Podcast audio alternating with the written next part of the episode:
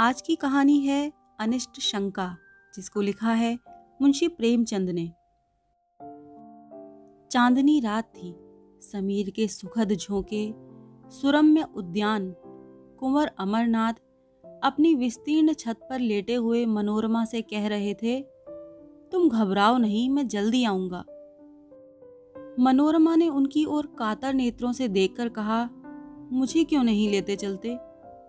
अमरनाथ तुम्हें वहाँ कष्ट होगा। मैं कभी यहाँ रहूँगा, कभी वहाँ। सारे दिन मारा मारा फिरूँगा। पहाड़ी देश है, जंगल बीहड़ के सिवाय बस्ती का कोसों पता नहीं। उन पर भयंकर पशुओं का भय। तुमसे ये तकलीफें न सही जाएँगी। मनोरमा, तुम भी तो इन तकलीफों के आदि नहीं हो। अमरनाथ, मैं पुरुष हूँ। आवश्यकता पड़ने पर सभी तकलीफों का सामना कर सकता हूँ। मनोरमा गर्व से। मैं भी स्त्री हूँ। आवश्यकता पड़ने पर आग में कूद सकती हूँ। स्त्रियों की कोमलता पुरुषों की काव्य कल्पना है। उनमें शारीरिक सामर्थ्य चाहे न हो, पर उनमें यह धैर्य और साहस है, जिस पर काल की दुश्चिंतताओं का जरा भी असर नहीं होता। अमरनाथ ने मनोरमा को श्रद्धा श्रद्धामय दृष्टि से देखा और बोले, यह मैं मानता हूँ। लेकिन जिस कल्पना को हम चिरकाल से प्रत्यक्ष समझते आए हैं, वह एक क्षण में नहीं मिट सकती। तुम्हारी तकलीफ़ मुझसे नहीं देखी जाएगी। मुझे दुख होगा। देखो, इस समय चांदनी में कितनी बहार है। मनोरमा, मुझे बहलाओ मत। मैं हट नहीं करती। लेकिन यहाँ मेरा जीवन अपार हो जाएगा। मेरे हृदय की दशा विचित्र है। तुम्हें अपने सामने न देखकर मेरे मन में तरह तरह की शंकाएँ होती हैं। कि कहीं चोट न लग गई हो। शिकार खेलने जाते हो तो डरती हूँ। कहीं घोड़े ने शरारत न की हो। मुझे अनिष्ट का भय सदैव सताया करता है। अमरनाथ, लेकिन मैं तो विलास का भक्त हूँ। मुझ पर इतना अनुराग करके तुम अपने ऊपर अन्याय करती हो। मनोरमा ने अमरनाथ को दबी हुई दृष्टि से देखा, जो कह रही थी, मैं तुमको तुमसे ज़्यादा पहचानती हूँ। बुंदेलखंड में भीषण दुर्भिक्ष था। लोग वृक्षों की छालें छील छील कर खाते थे। शुदा पीड़ा ने भक्ष्य की पहचान मिटा दी थी। पशुओं का तो कहना ही क्या? मानव संतानें कौड़ियों के मोल बिकती थीं। पादरियों की चढ़ बनी थी।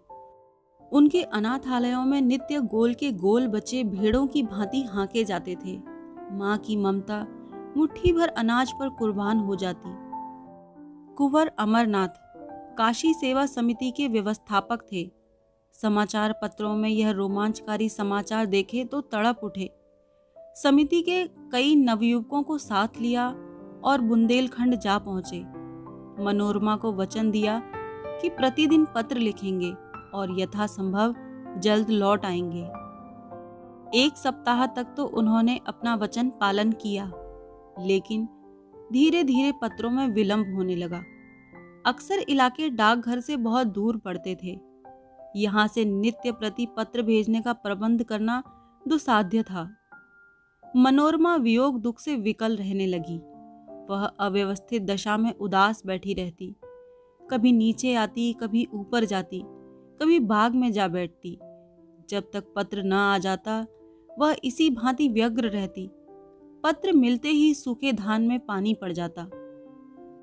लेकिन जब पत्रों के आने में देर होने लगी तो उसका वियोग विकल हृदय अधीर हो गया। बार बार पछताती कि मैं नाहक उनके कहने में आ गई।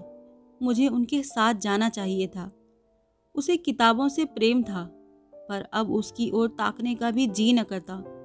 विनोद की वस्तुओं से उसे अरुचि सी हो गई थी। इस प्रकार एक महीना गुजर गया। एक दिन उसने स्वप्न देखा कि अमरनाथ द्वार पर नंगे सिर, नंगे पैर खड़े रो रहे हैं। वह घबराकर उठ बैठी और उग्रावस्था में दौड़ी द्वार तक आई। यहाँ का सन्नाटा देखकर उसे होश आ गया। उसी दम मुनीम को जगाया और कुंवर साहब के नाम तार भेजा, किंतु जवाब ना आया। सारा दिन गुजर गया, मगर कोई जवाब नहीं। दूसरी रात भी गुजरी लेकिन जवाब का पता न था। मनोरमा निर्जल, निराहार, मूर्छित दशा में अपने कमरे में पड़ी रहती। जिसे देखती, उसी से पूछती, जवाब आया। कोई द्वार पर आवाज़ देता तो दौड़ी हुई जाती और पूछती, कुछ जवाब आया? उसके मन में विविध शंकाएँ उठती। नौकरानी से स्वप्न का आशय पूछती। स्वप्नों के कारण और विवेचना पर कई ग्रंथ पढ़ डाले, पर कुछ रहस्य न खुला। नौकरानी उसे दिलासा देने के लिए कहती, कुंवर जी कुशल से हैं। स्वप्न में किसी को नंगे पैर देखें तो समझो वह घोड़े पर सवार है। घबराने की कोई बात नहीं। लेकिन रमा को इस बात से तस्कीन न होती। उसे तो तार के जवाब की रट लगी हुई थी। यहाँ तक कि चार दिन गुजर गए। किसी मोहल्ले में मदारी का आ जाना बच्चों के लिए एक महत्व की बात है। उसके डमरू की आवाज़ में खोचे वाली की सुधावर्धक ध्वनि से भी अधिक आकर्षण होता है। इसी प्रकार, मोहल्ले में किसी ज्योतिषी का आ जाना मार्के की बात है। एक क्षण में इसकी खबर घर घर फैल जाती है। सास अपनी बहू को लिए आ पहुँचती है। माता भाग्यहीन कन्या को लेकर आ जाती है। ज्योतिषी जी दुख सुख की अवस्थानुसार वर्षा करने लगते हैं। उनकी भविष्यवाणियों में बड़ा गूढ़ रहस्य होता है। उनका भाग्य निर्माण भाग्य रेखाओं से भी जटिल और दुर्ग्राह्य होता है। संभव है कि वर्तमान शिक्षा विधान ने ज्योतिष का आदर कुछ कम कर दिया हो, पर ज्योतिषी की महानता में जरा कमी नहीं हुई। उनकी बातों पर चाहे किसी को विश्वास न हो, पर सुनना सभी चाहते हैं। उनके एक एक शब्दों में आशा और भय को उत्तेजित करने की शक्ति भरी रहती है। विशेषतः, उसकी अमंगल सूचना तो वज्रपात के तुल्य है, घातक और दग्धकारी। तार भेजे हुए आज पांचवा दिन था कि कुंवर साहब के द्वार पर एक ज्योतिषी का आगमन हुआ। तत्काल मोहल्ले की महिलाएँ जमा हो गईं। ज्योतिषी जी भाग्य विवेचन करने लगे। किसी को रुलाया, किसी को हंसाया। मनोरमा को खबर मिली उन्हें तुरंत अंदर बुला भेजा और स्वप्न का आशय पूछा। ज्योतिषी जी ने इधर उधर देखा। पन्ने के पन्ने उल्टे, उंगलियों पर कुछ गिना, पर कुछ निश्चय न कर सके कि क्या उत्तर देना चाहिए। बोले, क्या सरकार ने स्वप्न देखा है? मनोरमा बोली, नहीं, मेरी एक सखी ने देखा है। मैं कहती हूँ, यह अमंगल सूचक है। वह कहती है, मंगलमय है। आप इसकी क्या विवेचना करते हैं? ज्योतिषी जी फिर बगले झांकने लगे। उन्हें अमरनाथ की यात्रा का हाल न मालूम था। ना इतनी मोहलत ही मिली थी कि यहाँ आने के पहले वह अवस्था ज्ञान प्राप्त कर लेते, जो अनुमान के साथ मिलकर जनता में ज्योतिषी के नाम से प्रसिद्ध है। जो प्रश्न पूछा था, उसका भी कुछ सूत्र सूचक उत्तर न मिला। निराश होकर मनोरमा के समर्थन करने में ही अपना कल्याण देखा। बोले, सरकार जो कहती है, वही सत्य है। यह स्वप्न अमंगल सूचक है। मनोरमा खड़ी सितार की भांति थर थर कांपने लगी। ज्योतिषी जी ने उस अमंगल का उद्घाटन करते हुए कहा, उनके पति पर कोई महान संकट आने वाला है। उनका घर नाश हो जाएगा। वह देश विदेश मारे मारे फिरेंगे। मनोरमा ने दीवार का सहारा लेकर कहा, भगवान, मेरी रक्षा करो, और मूर्छित होकर ज़मीन पर गिर पड़ी। ज्योतिषी जी अब चेते। समझ गए कि बड़ा धोखा खाया। आश्वासन देने लगे, आप कुछ चिंता न करें। मैं उस संकट का निवारण कर सकता हूँ। मुझे एक बकरा, कुछ लौंग और कच्चा धागा मंगा दें। जब कुंवर जी के यहाँ से कुशल समाचार आ जाए तो दक्षिणा चाहे दे दें। काम कठिन है, पर भगवान की दया से असाध्य नहीं है। सरकार देखें, मुझे बड़े बड़े हाकिमों ने सर्टिफिकेट दिए हैं। अभी डिप्टी साहब की कन्या बीमार थी। डॉक्टरों ने जवाब दे दिया था। मैंने यंत्र दिया बैठे बैठे आँखें खुल गईं। कल की बात है, सेठ चंदूलाल के यहाँ रोकड़ की एक थैली उड़ गई थी। कुछ पता न चलता था।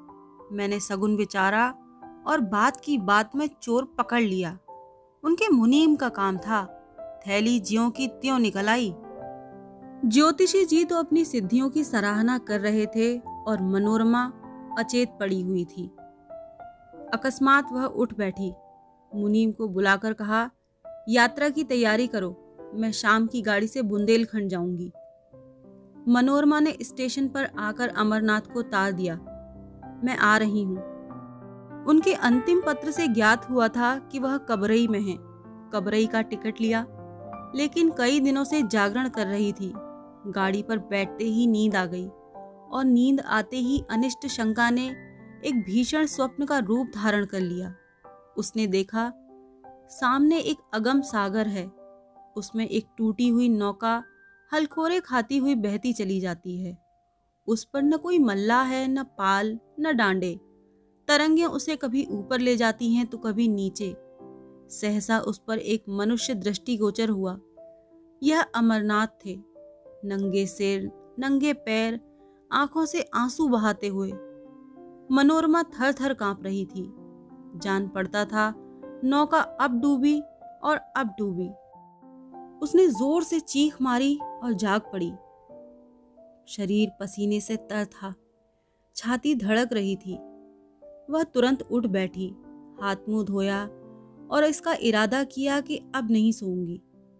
कितना भयावह दृश्य था।